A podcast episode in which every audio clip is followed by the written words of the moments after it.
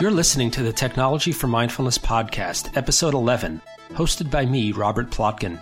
Today I'm going to be speaking with Melli O'Brien, also known as Mrs. Mindfulness, who teaches mindfulness retreats and courses and also blogs about mindfulness at mrsmindfulness.com.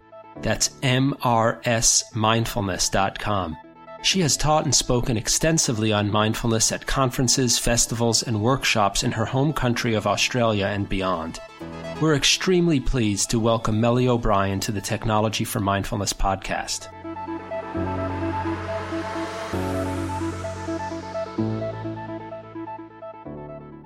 Hi, this is Robert Plotkin, the host of the Technology for Mindfulness podcast. Today I'll be interviewing Melli O'Brien, also known as Mrs. Mindfulness, who teaches about mindfulness online, in seminars, and at the Mindfulness Summit. One of the things we talk about in the interview is the pull we can feel from technology, such as the way in which it can feel like our smartphones are calling to us to pick them up. You'll hear some great, simple, and practical suggestions from Melli O'Brien about how to learn to pay attention to this feeling and how to use mindfulness to cultivate an ability to respond to it appropriately rather than reacting to it automatically. Do you ever feel that your devices are acting on you as if they're making you do something? Do you ever find yourself thinking to yourself or even yelling out loud at your phone, Why are you doing this to me right now? Why don't you stop? You might know intellectually that your phone can't make you do anything, but that doesn't necessarily make the feeling any less real. Here's an exercise from our Tap into Mindfulness program that you might find useful for exploring this feeling. Pick up your smartphone. That's right, do it right now. And find the icon for an app that feels like it is pulling you towards it. It might be Facebook, Google, or text messages. There might be a badge on the icon letting you know just how many messages are waiting for you. Now, and listen to these instructions very carefully, move your thumb towards that icon, but don't tap it. Instead, let your thumb hover right over the icon, but stop short of tapping it. Now, while you're paused in this position with your thumb hovering over the icon, take some time to pay attention to how you're feeling. For example, do you feel that pull, the pull or urge to tap? What is the feeling? What form does it take in your body, do you feel any particular sensations, such as in your chest, in your head, in your hand? What do you notice about your breath, for example? Is it deep or shallow, regular or irregular? What thoughts are going through your mind while you're looking at your phone with your thumb hovering over that icon? Now pull your thumb back and put the phone to sleep. In the Tap into Mindfulness program, we spend a much longer time engaged in this exercise, but even from this short sample, you can get a flavor of what it is like to sit with the feelings that arise when you move towards using your phone, but stop short of following through on the action that you feel tempted to engage in. We hope you enjoyed today's tip for working on the pull of technology and that you'll enjoy the upcoming interview with Melli O'Brien about mindfulness in the information age.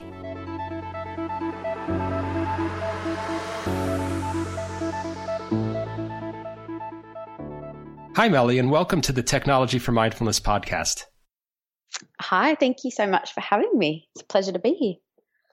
I want to start out uh, by talking about the fact you have a really diverse and eclectic background in mindfulness. I know you've studied in several different traditions. You teach meditation and yoga as part of your mindfulness teaching. Could you tell us a little bit about your history and background with mindfulness and, and how this variety of experiences uh, influences how you teach mindfulness to people?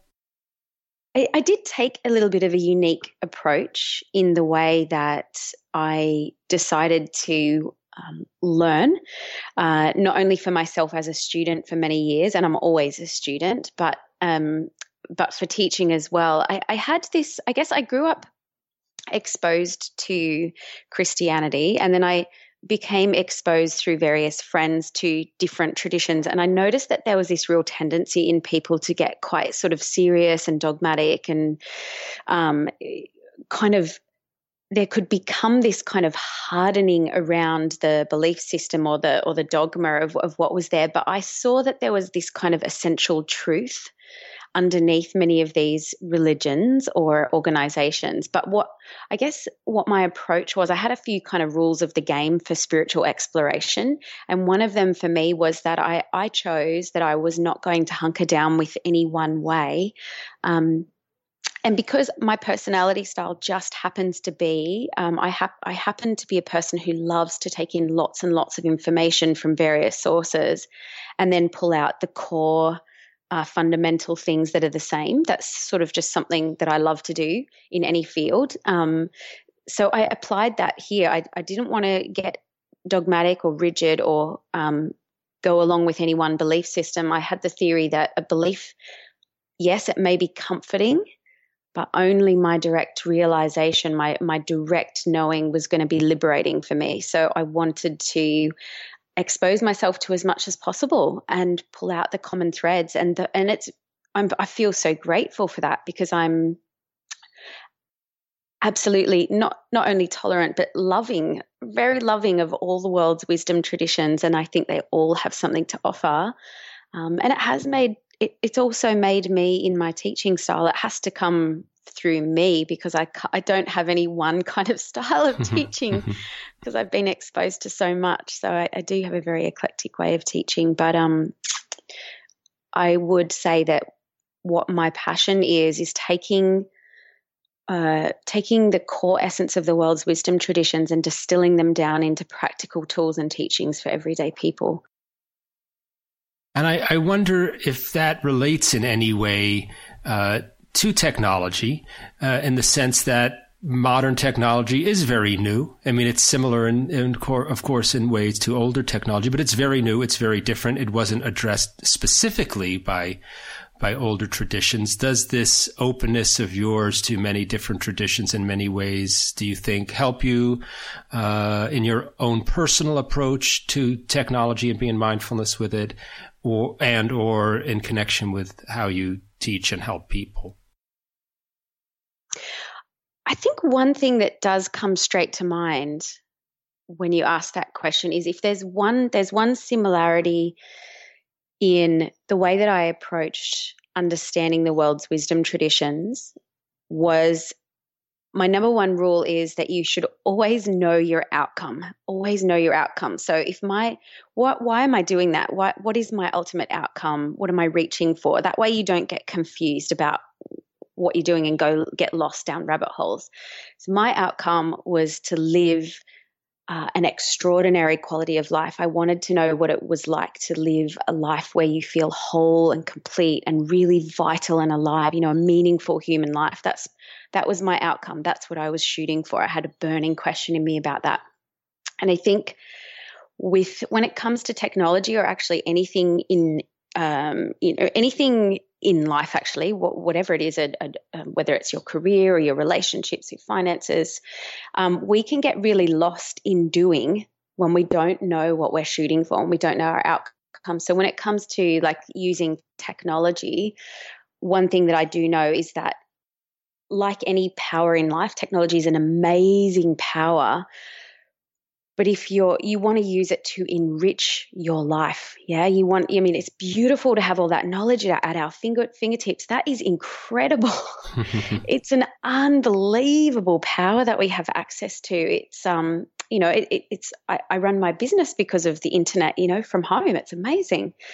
Um but we can become really fragmented and lost and addicted and hyper aroused and stressed and anxious because of technology as well if we don't use it with wisdom. So really you know there's there's and there's mindfulness in this approach right? There's a stepping back and going hang on a second before i spend 8 hours on my laptop today or you know let's say say you go to work and then you come home and you watch two hours of tv and then you watch and then you surf the internet for three hours what what is that giving you? Is it getting you closer to your outcome which is maybe maybe for, for me it's to live a deeply meaningful vitally alive you know passionate life?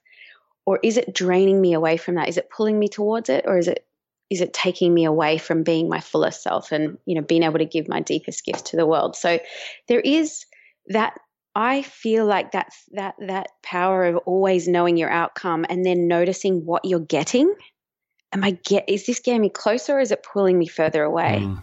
so if you use technology in one way i use technology to share my teaching with as many people as possible that's really nourishing for me. It gives me a sense of service and um, you know that I'm helping people and connects me with people on the other side of the world like you which is beautiful. That's amazing. And we all get and then you and I share this together um, you know with other people. Um, but yeah technology you know we all know that in this digital era it, it's really creating a lot of harm as well. So know your outcome. I would say that's um, a common approach in both those fields and you say it's creating a lot of harm. I wonder if in, in your extensive teaching of many different people and mindfulness, what are some of the common harms or what are some of the kinds of common suffering you see in people in relation to to technology and maybe then we can talk about uh, what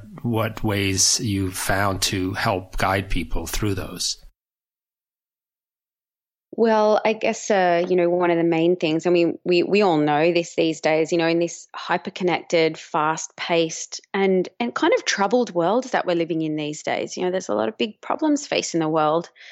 Um, human beings, we have a tendency, and we have always had a tendency to want to um, distract ourselves when things get tough.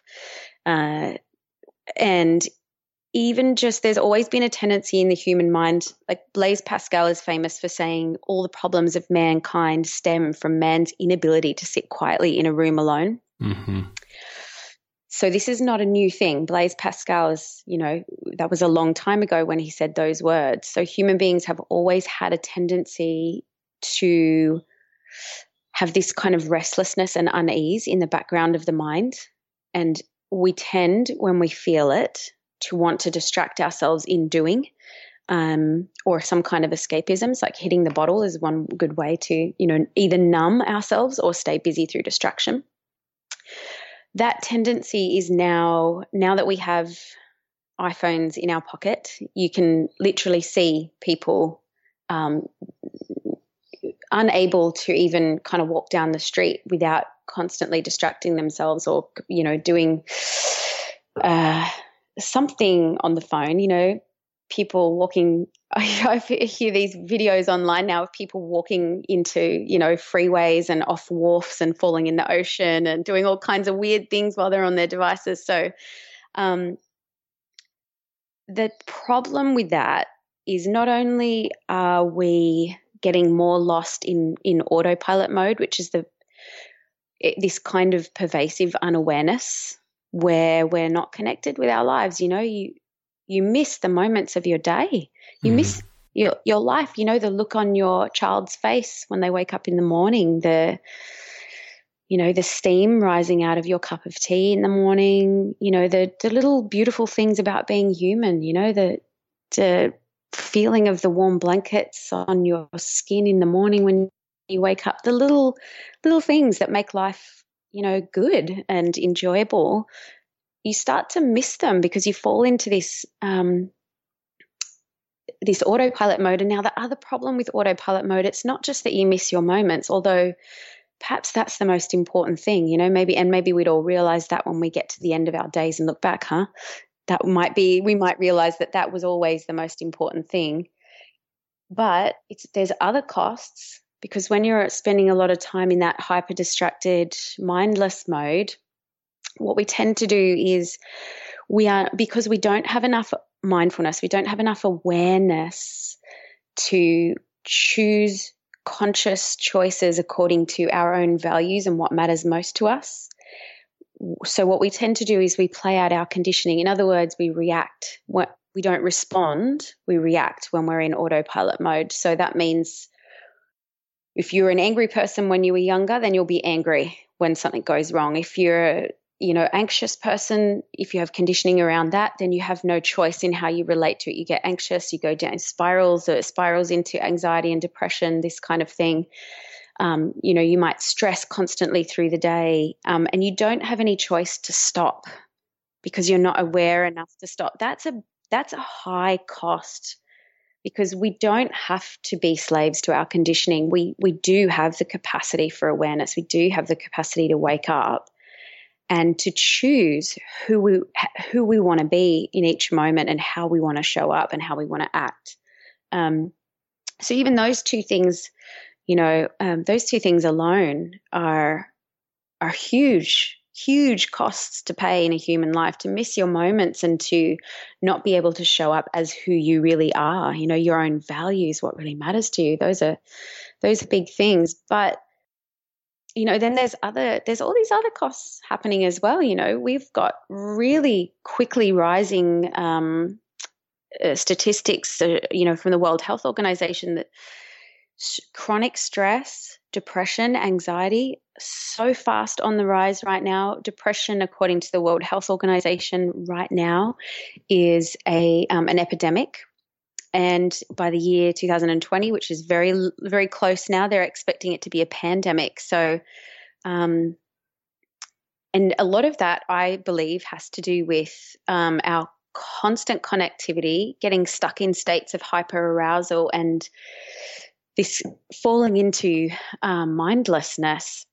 You know, because essentially, if you look at ang- ang- what is anxiety, what is depression, both of them are conditions where you get become lost in the mind and then there's a slippery slope down into certain patterns of thinking that really um, are very uh, draining. Yeah. It sounds to me like you're you, you've you've uh, acknowledged the ways in which we have these tendencies in our minds already. They've always been there, and maybe what I'm hearing is that the technology just presents more constant opportunity to to trigger those proclivities that we have. I mean, I think in my own experience, uh, if I feel distracted, like you said, and feel some temptation to take action before there was a smartphone at my hip, I might not have an immediate opportunity to act on it. And even if I hadn't been practicing mindfulness, uh, the, the, the urge might pass before I could act on it. And now, and, uh, unless I do something conscious, uh, it's so much easier to just act immediately and then go down that rabbit hole with the smartphone, if I'm understanding you correctly. Yeah, that's right. The the the patterns, these patterns in the mind have been there for thousands of years. You know, the world's wisdom traditions have been talking about these patterns of the mind for thousands of years. It just seems that now, um, through, and I think it's a, to be honest, it's not just technology. It's a, it's a few different factors that are happening in our culture these days. Um, that that sort of come come together to um, bring about conditions where those those parts of the mind are really being uh, progress it's progressing quite quickly now. And and and you can see the the symptoms like the things like the rapid rise in anxiety and depression that kind of thing. Um, those are those are symptoms of, of of that happening so. And this is a very basic question, uh, but for, particularly for those people who are not engaged in a mindfulness practice, what would you say is uh, is the way in which mindfulness practice can help with these kinds of problems? Basically, what uh, what mindfulness allows you to do. So it probably you know good good to sort of um, explain really that the word mindfulness really just means awareness. It really just means awareness. So what mindfulness does is there's this training in cultivating awareness and there so each of us has an awareness that is there prior to thoughts and emotions. It's a bigger container than thoughts and emotions. And through cultivating awareness, what we are able to do is stand back or untangle from our thoughts and our emotions, and then we can learn to relate to them differently. Um, and it's really a, a, a, powerful capacity for anyone to. I mean, we all have it naturally. Everybody has moments of mindfulness naturally. It's just kind of building the muscle and making it stronger. Um, but when you do that, what you n- learn how to do is you learn how to relate to thoughts and feelings in really different ways, in really skillful ways, where, um, and you also learn to befriend the mind which is a really big transformation because most people have a somewhat uh, antagonistic relationship with their mind without much training. If you don't have training, there's, it's naturally, um, you know, some people have a, a voice in the head that's an inner critic, a little inner critic. Some people have a voice in the head that is like a tormentor, like someone who has depression or anxiety. That voice in the head can become very unpleasant.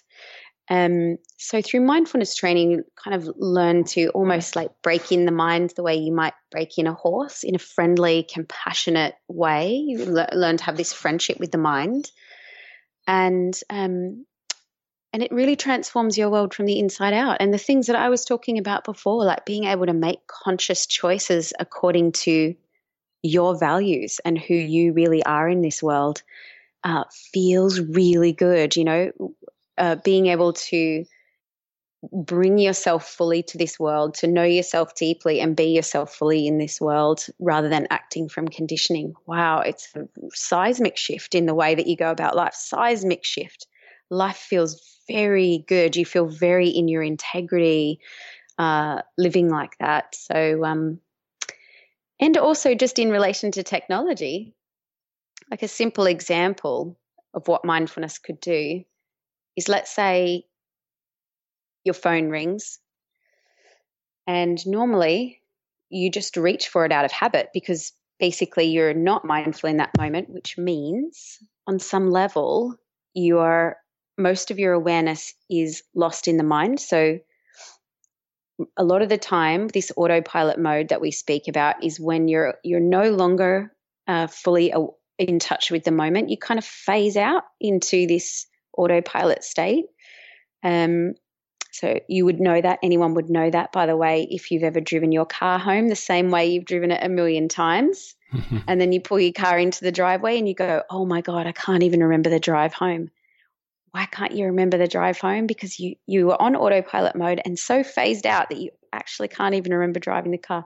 So when we're in that mode, if the phone rings, your your hand is on it and you've answered it before you even kind of had a moment to kind of be fully connected with what was happening. You know, you just act out of habit. So, mindfulness, you would say, like the phone rings, you're aware that the phone is ringing, and you could make a conscious choice about how you want to participate with this moment. So, maybe you want to answer the call, maybe it's the right time. Maybe it's not the right time because you're actually really engaged in a conversation with someone uh, or you're doing an important task and you don't want to break concentration, or maybe the phone rings and you just take one breath in. You know, before I answer the phone, I'm going to make sure I'm here. You know, I'm not going to do it out of mm. habit. I'm going to take one breath, exhale, and then I'm going to pick up the phone, making sure that I'm doing it with some awareness. So yeah, that's it. I guess I, I, hope that's helpful to people. Sometimes the most helpful way to understand what mindfulness is and how it can help is really by understanding that the opposite state, the the mindlessness and the costs of that. Mm-hmm. So uh, yeah. Oh, it's very it's very helpful, and I, I wonder what you might say to people. I, I've had lots of people say this to me, and I have the feeling myself uh, when that phone rings it can feel sometimes like I have no choice. It uh, mm-hmm. feels like the phone is exerting a force over me. yeah. Uh, as if it's Not doing to mention something. the tweets and the like dings and the bings and the like instant messages and yeah, all of them. Uh, I wonder what you would say to people about that experience of feeling as if the phone is acting on you. Uh, even when it's just sitting there, uh, I've found I've felt that very powerfully. Uh, there are moments when I can step back and notice that it's really not doing anything, but the feeling can be very strong. Hmm. It's funny, you know, we we live in a culture today where there is an expectation for a lot of people around the length of time that it's going to be before you're going to reply to their instant message.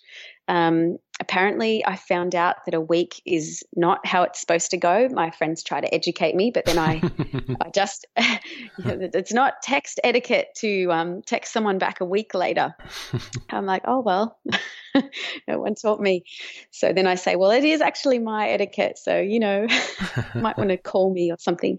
Um, but I, I, hear you. I, I would, the first thing I would say to someone is, hey, I hear you. You know, this is, the world that we live in today. So, um, and I would say, you know, to notice that, you know, notice that feeling of pressure. So the phone is ringing. Here you are standing here, and the phone is ringing. And you feel all of a sudden, maybe almost like a bit of a, t- a tinge of an anxiousness, like a, a pressure, like you're saying, like you you don't have a choice. You you are supposed to answer a phone when it's ringing. Uh, in fact, you're supposed to dive at it if it's at the other end. You've got to run for it. Um, well, I would just invite people to to question first of all whether that's true, and to I guess probably I would invite people to notice how that feels in the body. There's something I, I, I talk to people about digital awareness. So digital awareness means, you know, when a beep or a ding or something goes off and you instantly go for it or you know to to start to um, or even when you're surfing the internet to start to as much as you can cultivate awareness of the body and your emotions and and how it's actually affecting you. Because by doing that by becoming a bit more self-aware uh, you you can start to make wise choices in response. So you might think it sounds really fun to sit there and surf the internet for three hours. But actually, when you start to pay attention to how you feel after an hour, starting to feel really drained, starting to feel a bit fragmented, are you actually enjoying the experience? Just notice, are you actually enjoying the experience right now? Okay, so that you're getting something out of it, but are you actually, is it nourishing you? Is it is it or is it draining you? Just that curiosity. Even just inviting that curiosity a lot can happen. And the same with the phone. So when the phone rings if you feel that pressure what is that like you know in your body? Is it an anxiousness? Is it a you know is it a restlessness? What is that feeling? And even just as soon as you do that you're already mindful because you're paying it you're you've already woken up into the moment and then I would just say, make a conscious choice. You know, mm. do you need to? Maybe it'd be good for some of us to practice not answering the phone and getting back to people later. I know, to be honest, a lot of the really, um, I have some some friends that are you know doing very well in life. You know, running big companies and doing all kinds of fun things, and most of them, everybody knows in their life that they answer calls. They they will not answer your call for most of the day, but they will get back to you within between four and five o'clock every day you know and so do we need to answer our phones on demand all the time?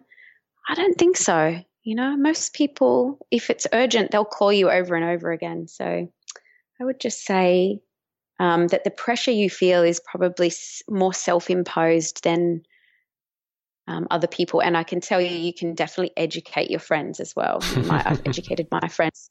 Yes, I'm not, and I, I yeah, I just don't. Um, everyone knows that they're probably, I'm probably not going to answer the phone when they first call because I don't want to train my my myself to to run to the phone and that, that might be extreme you know some people have kids and they have you know, or they have a phone that they do have to answer all the time. So, but I'm just, I guess, just giving some options here mm. to consider.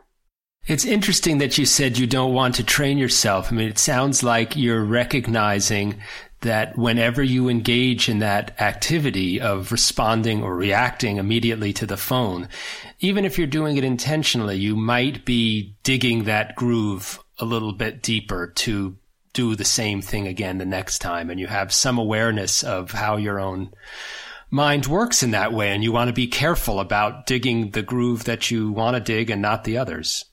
That is true. Yeah. And you know uh, you know we know now in the research technology and i'm sure because you talk to a lot of people about this but technology is very addictive. Um, the, you know, people are seeing the same neural pathways as uh, cocaine addiction, alcohol addiction, uh, you know, heroin addiction, same neural pathways in people's brains that are heavy technology users that are addicted to technology. Something interesting to consider too is that, you know, all these other addictive sub- substances like cigarettes and alcohol and all of these other things, and well, drugs are illegal, um, but they have age limits. You know, gambling, you can't gamble until you're 18 years old. Technology is just as addictive as those things because every time uh, you use technology, it's giving you a dopamine hit in your brain. Dopamine is the most addictive substance on earth. Is what human beings are most addicted to is dopamine. Um, we are not shielding our kids from technology. It was a new thing that came out, and um, we're seeing kids as young as, you know, 11, 8 years old with fully very ingrained neural pathways of addiction, which will take some unwinding. But it is really important for people to know just how addictive technology really is and to really um, it's having awareness around it is so important and and me i i probably I'm in I'm in the mindfulness industry and I'm an industry nerd. So you know I'm I go to great lengths to protect my mind. Um, and I'm very much a custodian of my own mind. I'm careful about what goes in, and um, so I do. I'm very very very cautious with my use of technology. Very very cautious. Nothing wrong with technologies. Nothing wrong with alcohol in moderation. In moderation, it's wonderful. Both of them, beautiful things. Well, not for everybody. Um, but most things like sugar, you know, in moderation, it's fine. You know, in a lot of it, those can kill you in your body if you get, you know. So I'm very, very careful about laying down neural pathways that might uh, get me into trouble. yeah. It's, it's, very interesting the analogy between alcohol and food and, and the mind. I think it's quite common for people to accept that you put something harmful into your body and it will hurt your body. It has an effect. And yet it seems quite common. And if I look at my own beliefs, there's, there's a part of it in there that, that if I just view something or just see something, it's different than food that somehow I have the free will or control to decide how it will affect me. Um, and and you're suggesting maybe not that that's not enti- that's entirely untrue, but that there can be ways in which uh, merely exposing your mind to things can have effects, and that it could be wise to make some choices about what you take into your mind, like what you put into your mouth when you eat.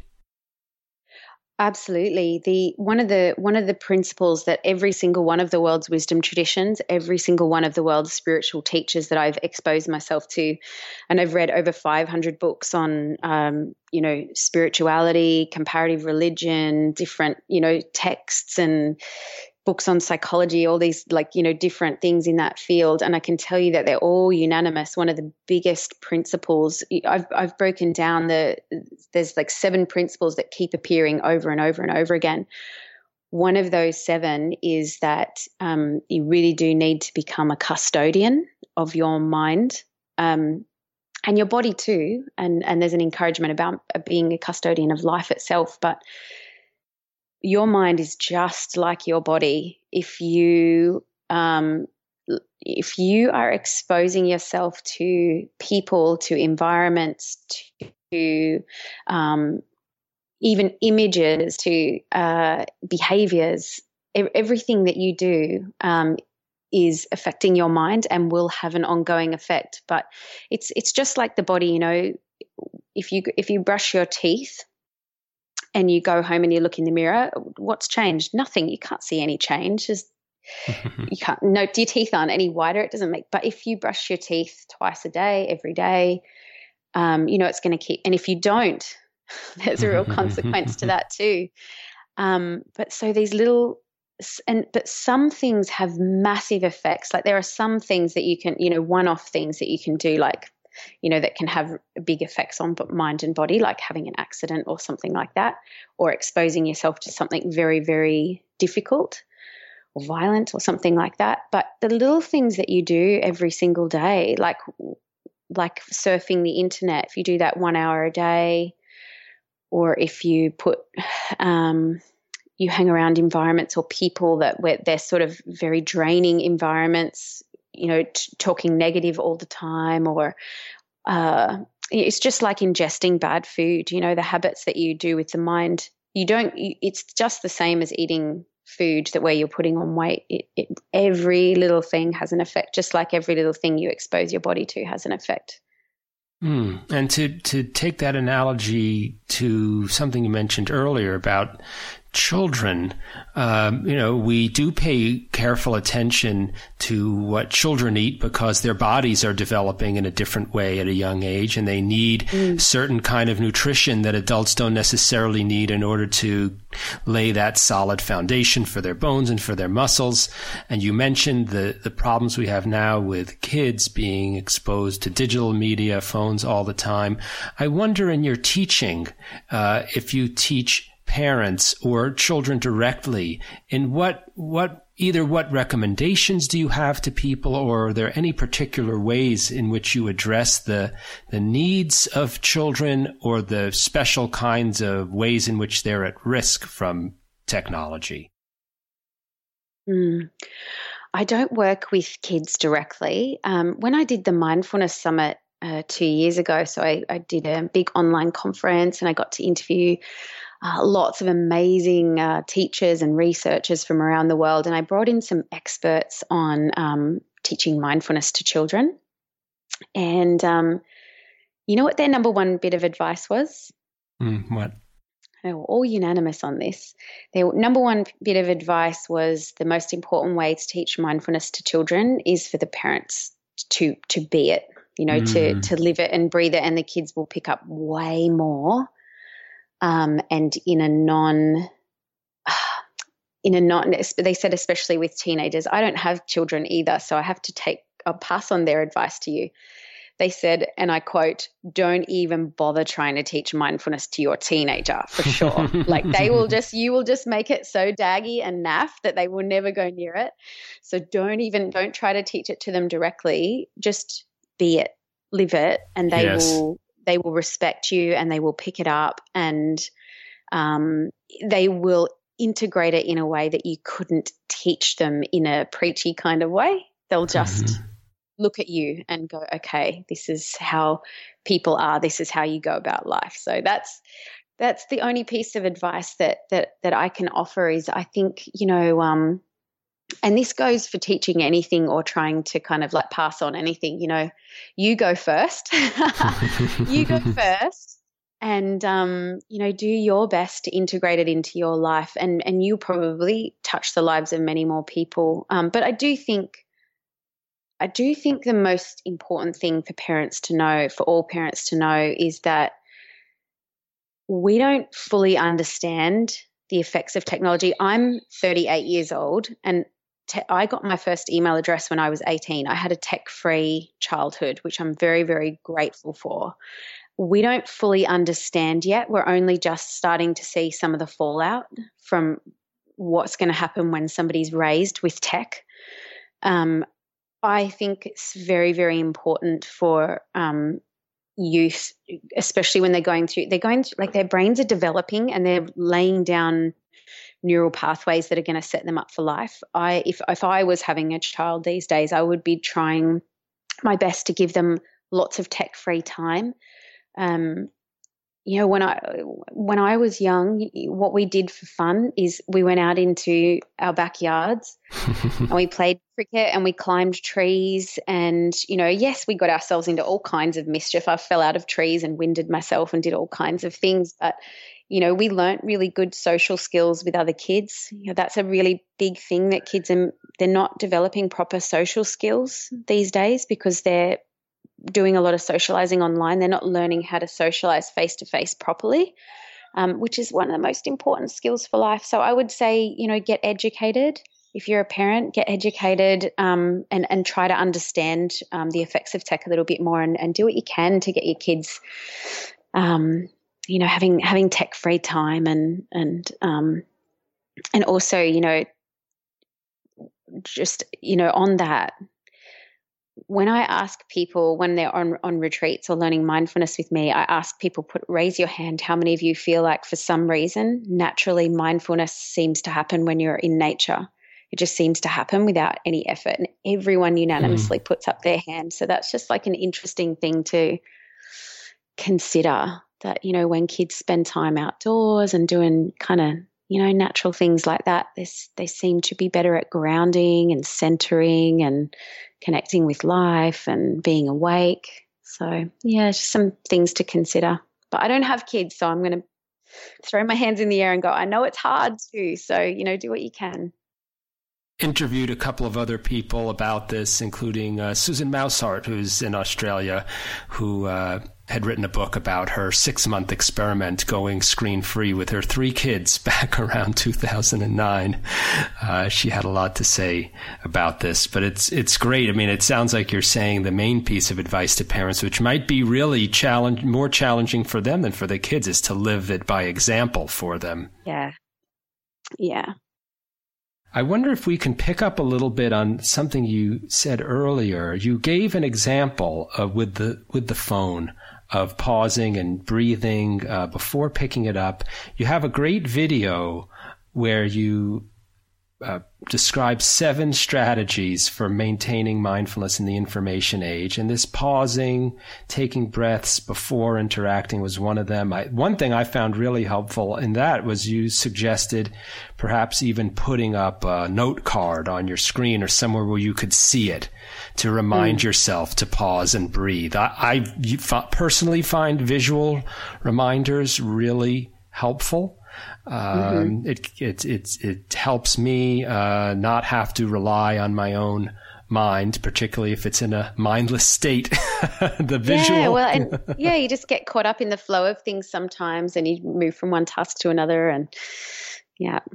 You had. I wonder if you could talk about a, a few of the others you had things like wise waiting practice unitasking uh, making mindful transitions i mean all of these could apply to things other than technology but i don't know if you could mm. say a little bit about them specifically as they relate to our use of technology yeah sure and these are these are things that i use in my own life to to I guess help me stay in a in a sort of healthy relationship with the technology in my life because I am just like many people on my laptop quite a bit, you know, doing things for uh, mm. my business. So I'm just like I just kind of want to put it out there to everybody that I'm just like them, you know, I'm I'm just kind of in the same situation. So um a couple of really uh, wonderful ways to sprinkle little moments of mindfulness throughout a normal day um, of using technology. Um, so we mentioned one already, which was, you know, if there is a beep or a ding or a ring or something like that, and you feel that pressure that you were talking about, that urge to just reach for it, uh, just to take one breath before answering it just gives you a little moment of um, coming into awareness. It does, it, whether you reach for the device or not after you do it, it really doesn't matter. But the main thing is the way that you're doing it is not unconscious. It's not out of habit. It's a conscious choice. So you can condition yourself to use those things as wake up calls instead of lures into unconsciousness. Mm. Really powerful. Just just with one breath, one mindful breath. So you feel your breath flowing in and you feel your breath flowing out. Um, and uh, by the way, Google's Search Inside Yourself program, yes. which is a mi- mindfulness and emotional intelligence based program, uh, they encourage all of their staff to do one mindful breath before they hit send on an email. Every single time they send an email, they they stop and maybe they want to reread the email even after they do that breath. Sometimes they encourage them if it was a bit of a if they find that they were about to send the email and there was a bit of something behind it, something emotional. They were sending a bit of a an email that had some oomph to it to reread it and see if they want to really send hit send. So um, so mindful pauses. Um, wise waiting, I call it. Wise waiting is to see if it's possible to actually allow there to be gaps in your day. Um, in other words, you know, like when I was sitting waiting for this podcast to start, for instance, I felt the urge to walk around my house and do a few things before before the call. And I actually sat down. I just sat down and just went, no, I'm just going to sit here, just like just wait and breathe. This is in the old days. This was just you know a completely normal thing to just sit and wait. so th- this extends a lot further than just with technology. I mean, wise waiting can be you know, if you hit a red light, well, this is actually with technology though, because we end up making phone calls in all these moments and answering things. If you're at a red light in traffic, you know, just just wait. You know, don't you don't need to like call someone or it just can sit there and just breathe and wait. And it same thing if you're in line at the grocery store, it's nearly your turn, but there's three people in front of you you could reach for your device in that moment and you could just start texting and doing all kinds of things. Or you could just um, you could just wait, just breathe and allow yourself allow that to be a moment of training mindfulness instead of training unawareness. Mm-hmm. Really powerful actually wise waiting. It sounds really simple.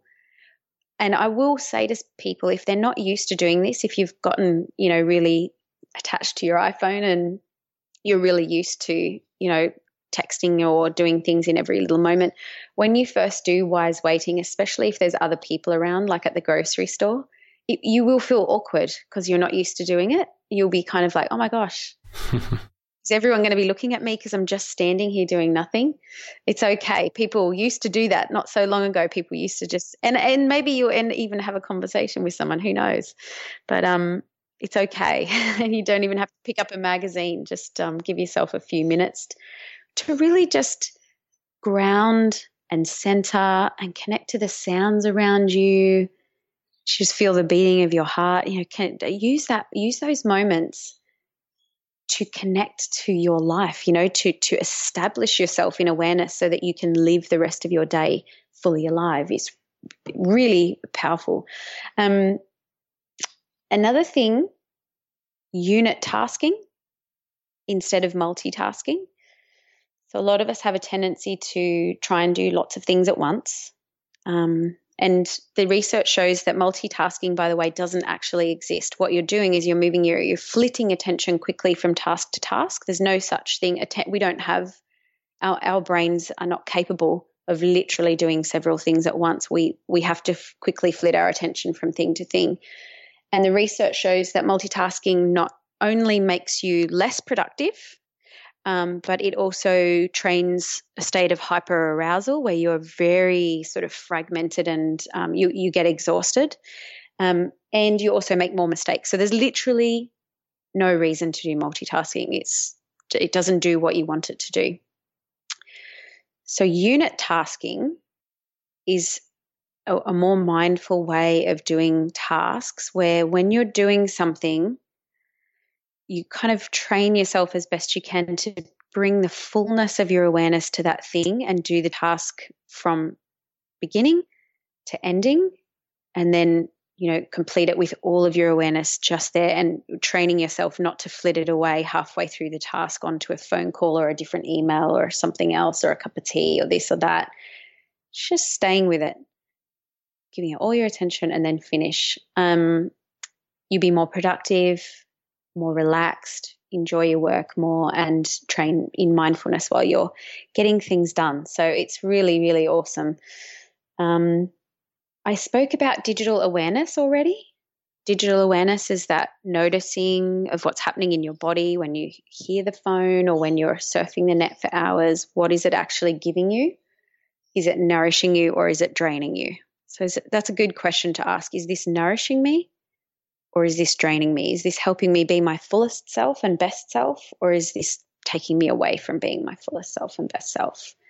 And just by noticing that, you will start to make wiser choices. You start to make more conscious choices because you just see, basically, you just, you see what you're getting.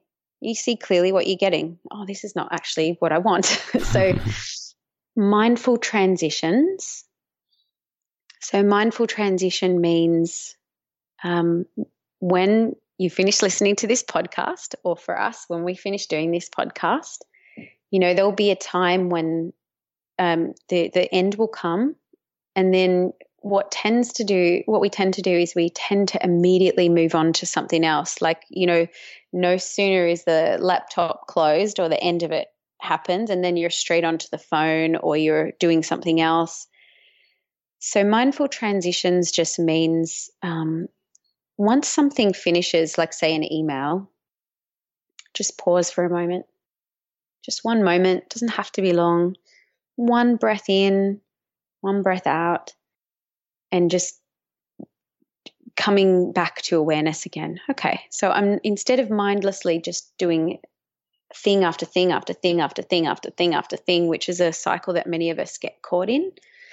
Um, the mindful transitions gives us little breaks in the day where we can unrev ourselves because when your system gets really revved, you tend to just do and do and do and do and do and do and do but mindful transitions gives you these little breaks where when one thing's finished, you get to ground, settle your nervous system, take a breath.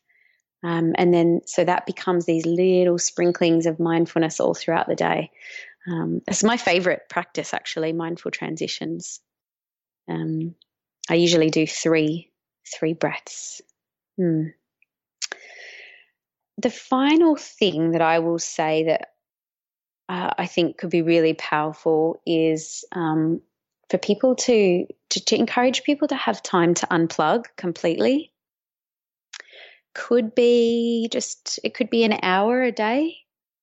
Uh, it could be a couple of hours a week, or an, one evening a week, say. Um, it could be one day a month or one weekend a month.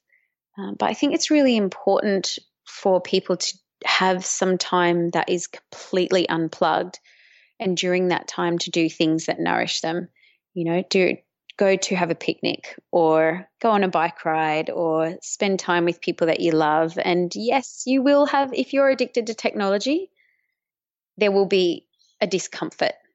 You know there will be probably a restlessness depending on your level of addiction there may be a real anxiousness um, and my encouragement would be it's okay that those things are there. It's okay that you feel a bit uncomfortable. Um, and and to not give up because you feel a bit uncomfortable. It's natural to feel a bit uncomfortable if you ha- if you're really attached to something.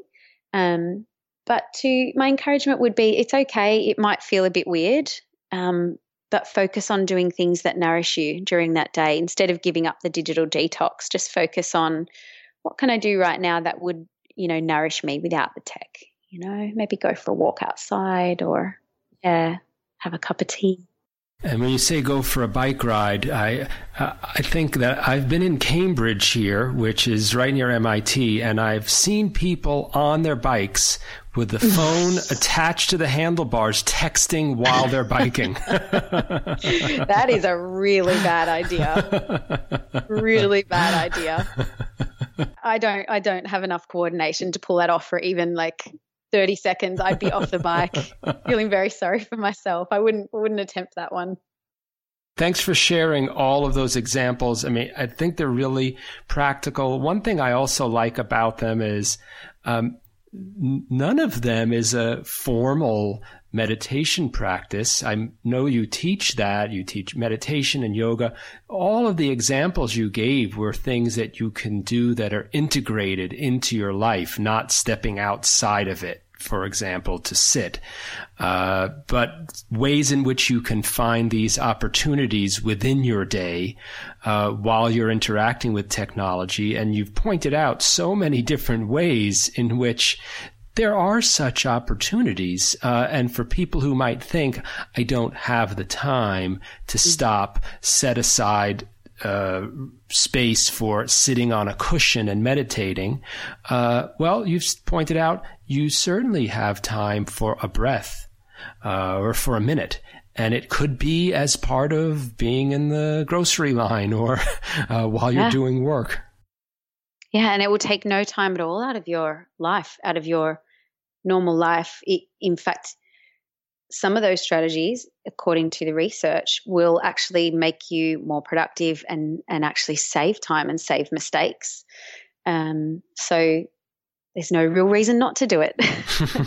Give it a try. I would just say to people, I know it, it does feel when you're in a when you're really revved, for some reason it does seem unreasonable to stop and take three breaths. That seems just way too inconvenient. You know, when you get into that really hyper aroused state, you're like, no, I don't have time for breaths. Well, I hope you do have time for breaths because, you know, you're in trouble if you don't. But, um, you know, th- three deep, slow breaths takes about 20 seconds. One breath takes no time at all. I mean, it's really probably about seven seconds. And yeah, I mean, they, they these are so practical, such a practical, um, simple way to just to you know to come home to ourselves because you've got to ask the question, hey, what are we doing all the doing for? Once our survival needs are met as human beings, most of what we do, all of what we do, is because we we're looking for happiness we want happiness. So once our survival needs are met, we're all looking for happiness. We want peace. We want happiness. We want love. We want connection. And what are we doing all the doing for? Is it getting us what we want? For most of us, according to the research, it is not. You know, we live in a stressed, fast paced world where we're hyper connected and we're, many of us are doing what neuroscientist Rick Hanson calls redlining through our days, redlining through our days in a kind of semi fight or flight state. And there's there's a better way to live. Yeah, there's a better way to live. And these little little things that you do can bring you home to yourself over and over and over again throughout a busy day and reconnect you to what actually really matters in life. Because because a lot of us are losing our way. So I would say to people, you know, just give some of these things a go and just test and measure and see what happens. Um, and if you have got the time, doing a little bit of formal practice will make a big difference as well, even if it's only 10 minutes. So I do encourage people if they if they can give mindfulness a go for five, 10 minutes a day. It will make a big difference if you do it consistently. Hmm. Thanks. It's a really inspiring invitation. Uh, and I'd like to end it just by repeating back the question that you asked, I think, people to ask themselves What are you doing all the doing for? Mm. So thanks so much, Melli O'Brien, for being on the Technology for Mindfulness podcast. I really enjoyed speaking with you. Yeah, you too. And I think this is an important topic, and I'm really glad you're doing this podcast.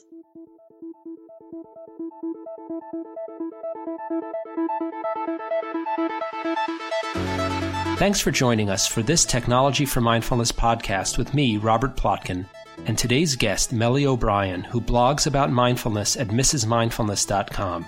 That's mrsmindfulness.com. If you liked today's episode, please leave us a review on iTunes and share the episode with your friends. Those and all other links are in the show notes, and check out our blog at technologyformindfulness.com for information and tips about science, technology, and mindfulness. I'm Robert Plotkin, and I'll join you next time on the Technology for Mindfulness podcast.